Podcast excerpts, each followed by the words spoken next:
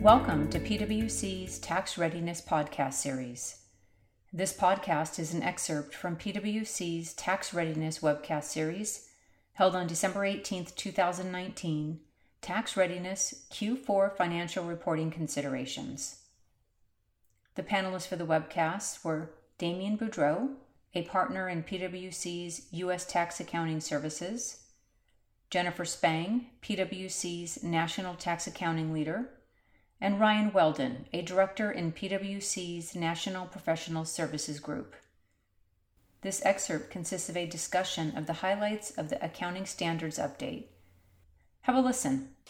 So, moving right through to number six, we're, we're past the halfway mark now. Um, so, as we think about standard setting, I mentioned before the simplification project. So, Ryan, why don't you walk us through tax simplification and what we um, what we expect and how that might impact us. Okay, so good news. We actually have, as of earlier today, um, the standard update on simplification. It's out. It's out. so, um, just as a reminder, the simplification standard update it removes certain exceptions within GAAP um, 740, and it also modifies certain other areas with a focus on simplifying accounting for income taxes and hopefully um, consistency in the application of GAAP. So I know we've gone through this in prior webcasts, so I'm not going to repeat and go through all of the details here. Uh, but now that we do have the final standard update, wanted to provide um, update on the effective dates and early adoption. So for a calendar year public company, uh, this standard would be effective um, for both annual and interim periods in 2021. For all others, it would be annual periods beginning in 2022 and um, interim periods in 2023. And companies can early adopt this in any interim period. Yeah, so and and I know we won't go through all of them because there are a number of changes and they're all unrelated. Um, so we won't go through all of them. But one that I've seen particular interest in, um, if you've been around for a while, you may fondly refer to it as the paragraph 140 exception, uh, is one that people are pretty interested in from an early adoption. So maybe even taking that into account in 2019. So can you take a minute and just go through that one? Yeah. So first, let's start with what is intraperiod allocation. Um, so this is where you take your total provision and you're allocating it to the different components of income. So continuing operations, discontinued operations, other comprehensive income. And the standard provides us with a three-step process. The first step being calculate the total provision. Step two is you calculate a provision based only on continuing operations. And the third step is to take the difference between those two, and that's what gets allocated everywhere else. Um, it's commonly referred to as the with and without approach sounds very simple. so, if only. Yeah. so, this exception would apply um, when you have a loss in continuing operations, but income in those other components. And it's easier to talk about what this would look like with an example. So, let's say that I have um, a total provision of zero because I have a full valuation allowance. Well, if this exception applied because I had that loss in continuing operations but income somewhere else, um, this exception would say that in that second step, when I'm calculating my continuing operations provision, I'm actually considering that income. And so I would record a benefit there with an offsetting expense in that other component to get me back down to zero. Um, so you're grossing up this zero amount into an income and an expense. Um, so what the simplification does is it removes that exception. So now you just go back to that normal model. And in that case, you would have that zero total provision. That's not changing. But now you're going to have zero in continuing operations because you don't get the benefit if you look at it on its own, and zero in discontinued operations because that's what's left. Um, so the FASB is getting rid of this one because it was often misapplied or just overlooked altogether. Yeah, and uh, you know, I think it also gave counterintuitive results, right? And questionable as to whether that provided any shareholder value. So um, that makes sense. So you mentioned early adoption, and early adoption I know is any in any interim period. So even a company in the fourth quarter, a calendar year company, could adopt. But what does that mean? Because it said as of the beginning of the fiscal year. So, or are we restating those numbers? What are we doing there? Yep. So you're not going to restate those prior periods, um, but to the extent that those quarters show up anywhere else, like in the 10K or um, next year as comparative information in the 10Q, that would need to be revised to reflect this new GAAP. And more importantly, there's no cherry picking here. So if you do early adopt, you're adopting everything. Um, so even if you wanted to adopt this because you like the paragraph 140 exception, it's important to understand all the other items and how they might impact you because you're going to have to account for those as well. And we do have a mixed bag on the transition guidance. Fair. Great. So let's move on to number seven, and I'll go ahead and take this one. Give you guys a little break. um, critical audit matters, or as we call them, CAMs. Um, we've talked about this on this webcast actually um, earlier in the year. We had uh, the good fortune of having one of our PwC partners, Brian Croto, who had a lot of um, involvement in, in CAMs, join us on this webcast. The reason we wanted to bring it up today is just it's here, right? So, so these are disclosures by an auditor, not um, the company, but they're disclosures that are required for years ending, you know, ended or ending June 30th, on or before, uh, sorry, on or after June 30, 2019 uh, for large accelerated filers, and then on or after uh, December 15th, 2020 for everyone else. So we've actually seen uh, for, for non calendar year on companies already having to address this. Um, but as we move into this 1231, um, you're going to see a fair bit more activity. And so, just as a reminder, critical audit matters are um, matters that have been or are required to be communicated to the audit committee. Um, they are material to either reporting or disclosures, and they involved um, challenging, subjective, or particularly complex um, auditor judgments. And so, when those criteria that you have here on your slide apply, this drives a disclosure. Now, it is a disclosure, it, it, doesn't modify our opinion, it is incremental to that. It's meant to provide transparency into the financial statements. Um, from an income tax accounting area, when you think about challenging, subjective, or complex auditor adjustment, auditor judgments, taxes, as we just talked about here today, uncertain tax positions, valuation allowances, outside basis, you know, complex structures, you know, it makes sense that tax might be in that mix.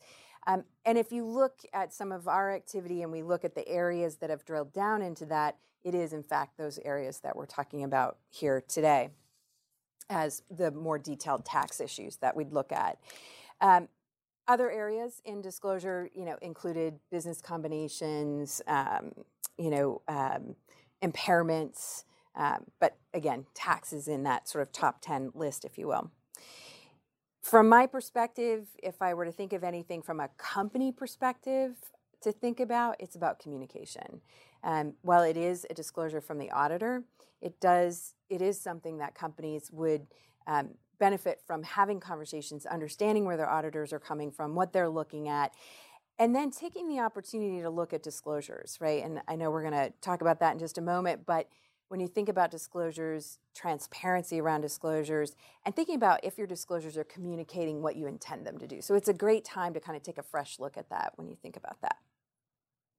So that's the quick update on CAMS. Um, Ryan, I'm going to go back to you. SEC comment letters, they're not one of our top 10, um, but they do commonly come up in questions. People are interested. So could you give us just a rundown of what we're seeing in that? Yep. So we're actually seeing a downward trend in the number of comment letters for both income taxes and overall. Um, but income taxes as a percentage of the whole, that's remained relatively stable. And we're also seeing the same topics come up that we've seen before. So that's valuation allowances, effective tax rate reconciliation, uncertain tax positions. Um, so just a few quick hits on those. On the valuation allowance, it's usually asking for more information on that positive and negative evidence that we talked about before. Uh, for the effective tax rate reconciliation, we'll see uh, questions asking about year over year changes that are significant, um, but also requesting further disaggregation. And we'll talk about that here in just a second. For uncertain tax positions, it's really where you see a significant change, and the questions are asking about what drove that change and why that period. Um, so, tax reform, we are starting to see some comment letters specific to tax reform. Um, might be a question on the toll charge or SAB 118, but generally speaking, we're not seeing any new trends. Um, generally, they just fall into one of those other baskets that I already talked about. Great. Okay. So let's stay with you and move to that topic. Let's move to number eight and disclosure best practices. It's a natural time of year to be talking about it since there are so many disclosures that are just on an annual basis. So, why don't you share some best practices? Okay. So, I'll eventually talk a little bit about the tax footnote, but before I dig in there, one comment for SEC registrants. Um, so, as a reminder, SEC registrants are required to disclose to discuss their current financial position and any potential changes in management's discussion and analysis. So, as we talk about all of these legislative and regulatory updates that we're seeing around the world, I think companies should be thinking about those and whether or not it would be worth um, including any disclosures if the impacts could potentially be material. So, just a couple that come to mind are US tax reform, where we're seeing more and more regs, um, these law changes that Damien will be talking about, um, the OECD project that you talked about before. There's plenty there to choose from. So then, if I move into the tax footnote, um, I'll talk about three items. As I mentioned, effective tax rate reconciliations, um, outside basis differences, again, we can't get away from it, um, and then deferred taxes related to leases.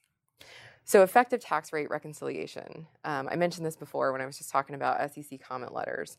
So, this is a reminder for SEC registrants that there's the 5% disaggregation rule.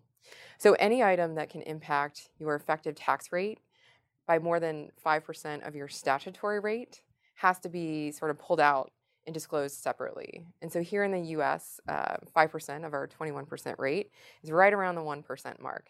So, it's important to keep this threshold in mind as you're going through and grouping similar items and figuring out what to disclose separately. So then outside basis differences, and this is not just SEC registrants. This would be anyone that is asserting indefinite reinvestment on outside basis differences. So here we have three required disclosures. The first is the gross outside basis difference. It's the taxable temporary difference. Um, I think before reform and before toll charge, we often saw retained earnings here as a proxy. The second is a statement indicating what would cause that to reverse and become taxable. And the third is disclosure of the actual unrecorded deferred tax liability or a statement that it's not practicable to do so. And so we often saw that impracticability statement before.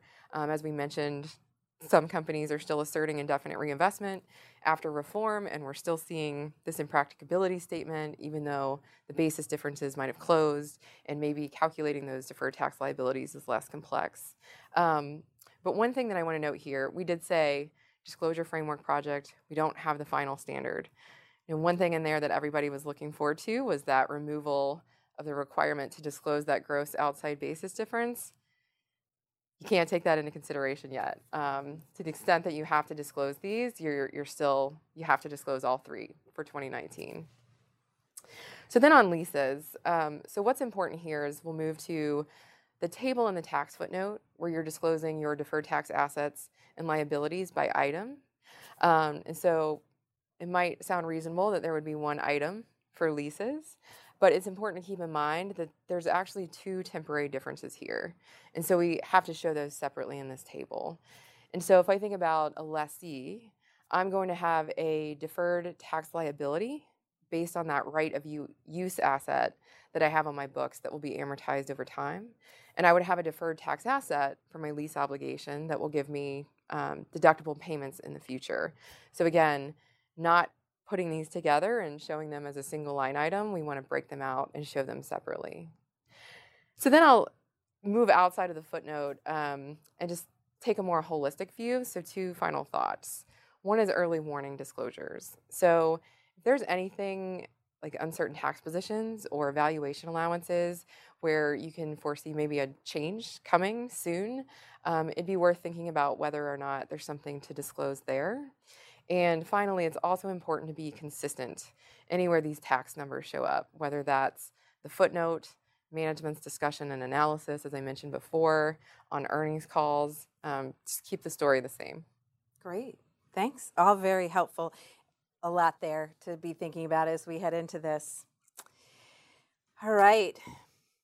I know you're anxiously awaiting this Absolutely. one. Absolutely. Um, let's shift to number nine. Um, we've talked about it. In, in, fact, we talk in every quarter about global tax law changes at some level. Um, we've had some new ones come to the table with Mexico and some additional developments in India. And uh, I'm certain you will share some thoughts on Switzerland, which is absolutely favorite your favorite topic, absolutely, right? absolutely. So let me turn to you with number nine. Absolutely. So, so let's touch upon India first. And uh, I think the item to note here is that, uh, you know, many remember there was an ordinance that was released or published back in Q3. And that ordinance uh, had, among other considerations, a, a, change in tax rate for corporate entities uh, with maybe some elect developments. And so, as you know, at that time, uh, we did, you know, Parliament was not in session.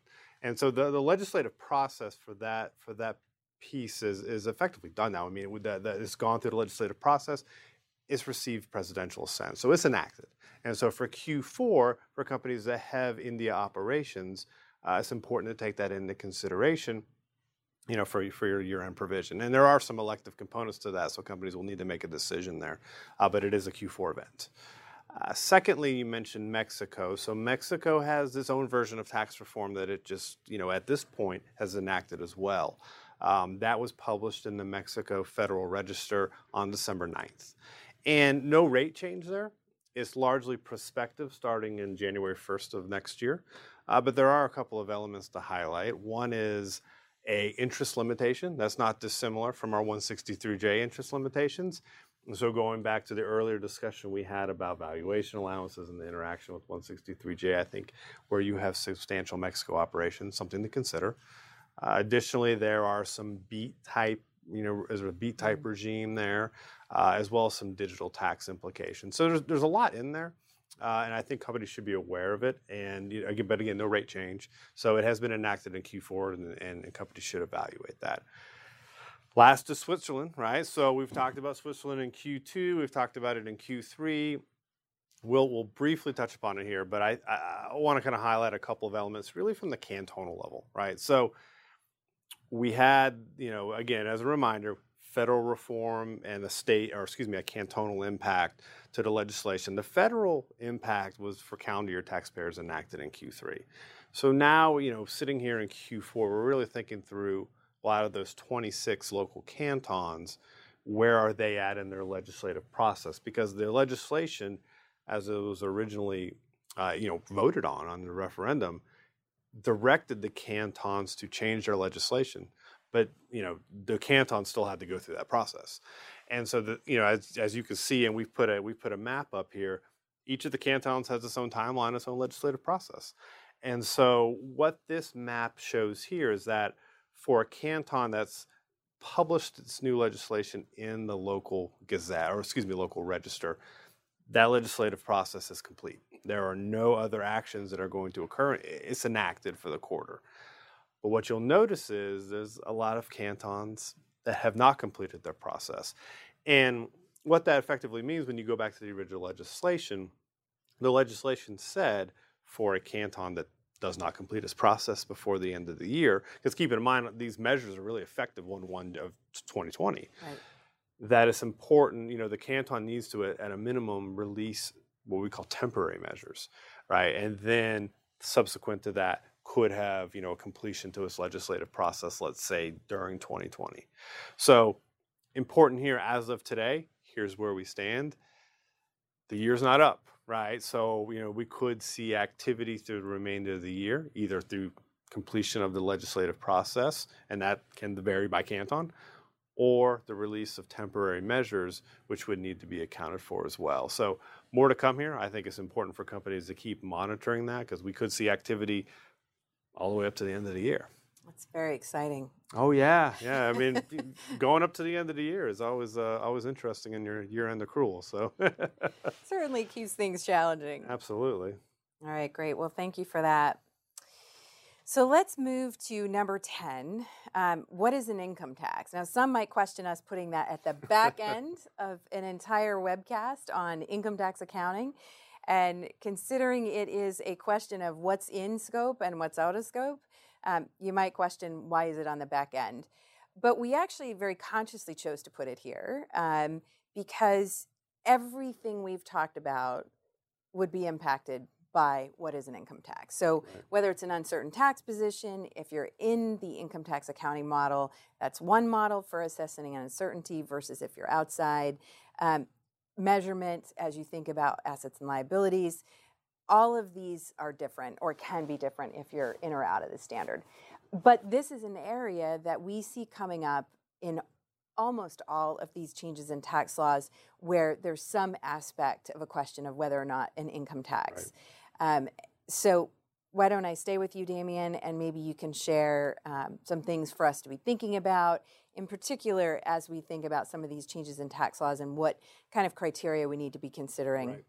So as you mentioned, you know, when we're talking about ASC 740, we're talking about taxes based upon income, and so in many cases we may see a law change either from a from a non-U.S. perspective or in a state perspective where it's not clear, right? And so, and U.S. GAAP does not necessarily give us clear guidance on what is an income tax, right? And so, I think for you know for a lot of companies, you can think about this in its extremes, right? You could have a situation where you have gross income and all of your deductions are allowed against the tax base. That would very clearly be an income tax. Alternatively, you can have a gross receipts tax where no deduction is afforded. And I think for many folks, that can be clearly a non income based tax. And in those particular cases, could be accounted for in pre tax income.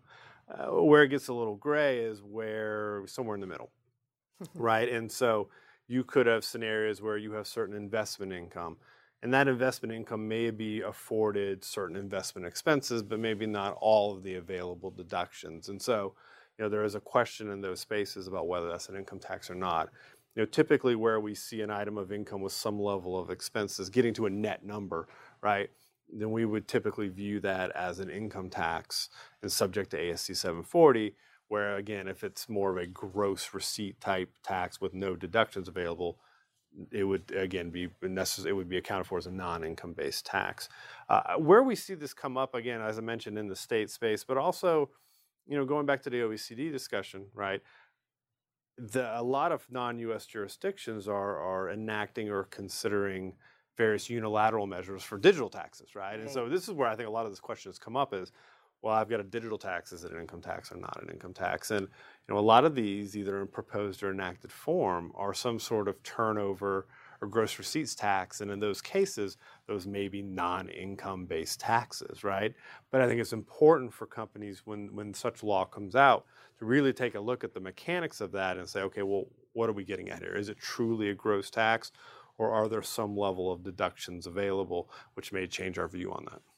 Yeah, you know, I think the other place where we see it coming up a lot is the assessment of whether an incentive is in belongs um, in the income tax accounting model or it belongs above. So is it is it an income tax accounting incentive or is it something more akin to like a government grant right. or some kind of um, other asset, if you will, that needs to be assessed really in an above the line model? It, as I listened to some of this, um, a couple things, and, some of this changes gears a little bit, but a couple questions that had come in, and, and I want to stay with you for just one minute on outside basis mm-hmm. difference. So just shifting for just a minute. In an outside basis difference, uh, you know, recognizing we talked a lot about deferred tax liabilities or when you have book in excess of tax basis. But in the world we're in today, post reform, we see a fair number of tax in excess of book basis differences. Mm-hmm. And so, is that the same, different, everything that we talked about? So, the question is really what's the model if I'm looking at an outside basis that is an asset instead of a liability? Right. right. So, where you have tax basis in excess of book basis, right, then the, the standard is really you, you would recognize that deferred tax asset only if you if you were going to recover that asset in the foreseeable future. So it's not quite the same standard as where you've got the book over tax basis and you recognize the deferred tax liability unless you can make and again in a foreign context, unless you can make, let's say, an indefinite reinvestment assertion. Got it. Okay. Um, so Ryan, I'm going to go to you. I'm just trying to sneak a couple in here before we go, uh, just in our last few minutes. Um, regs. Um, we did talk a lot about global reform and we've referred to the regs, but obviously earlier in December we saw final foreign tax credit, proposed foreign tax credit, final BEAT, um, and uh, proposed BEAT. Um, I know for the foreign tax credit, they were pretty close to the proposed regulation. So, not sure, you know, if you followed the proposed regs, it might be relatively closely aligned. But with BEAT, we got some additional clarification that could have some accounting impact.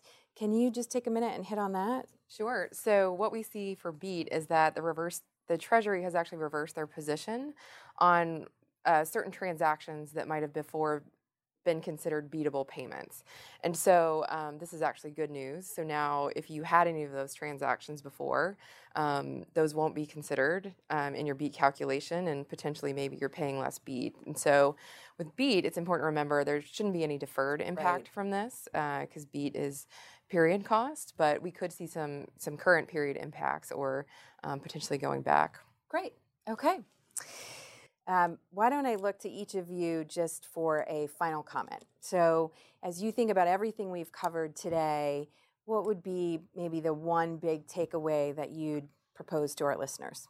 Well, I think similar to our discussion on Switzerland, look through rules under 954C6, we could see activity in the next couple weeks, right? So con- continue, you know, over these next few weeks to monitor that legislation, monitor that that progress because you know, we could see some substantial activity before the end of the year. Great. Ryan? I think speaking of that activity, we're seeing a lot of change here, right, around the globe, not just in the U.S. but around the world. Um, so it's a lot of information. It's a lot of things to think through. So I think it never hurts to just go back to the basics and ground yourself in the principles of 740. I mean, we've talked about here today what is an income tax, and Damien gave the definition of a deferred tax asset. Um, so I think that's important when you're thinking about what all of this activity means for your financial statements. And I'll maybe just add mine. You know, you mentioned new information in assessing uncertain tax positions. I think across the board of everything we've talked about, it's really important that you're accounting for information in the period in which it's received. So we talked about regulations. Um, you have to think about how you'd consider, you know, temporary or final versus proposed. But even as we come into year end or, you know, December 31st, and even as we look ahead into the first quarter, it's just so critical that a company has a process in place in order to measure and or, sorry monitor know that they're coming but then also be prepared to respond to some of your earlier comments. So i think just that that process in place to always be staying ahead of these developments as difficult as that may be is important. Great. Thank you for listening to this Tax Readiness podcast. If you have any questions about this topic, please contact the speakers. You can find their contact information in the description of this episode. Thank you.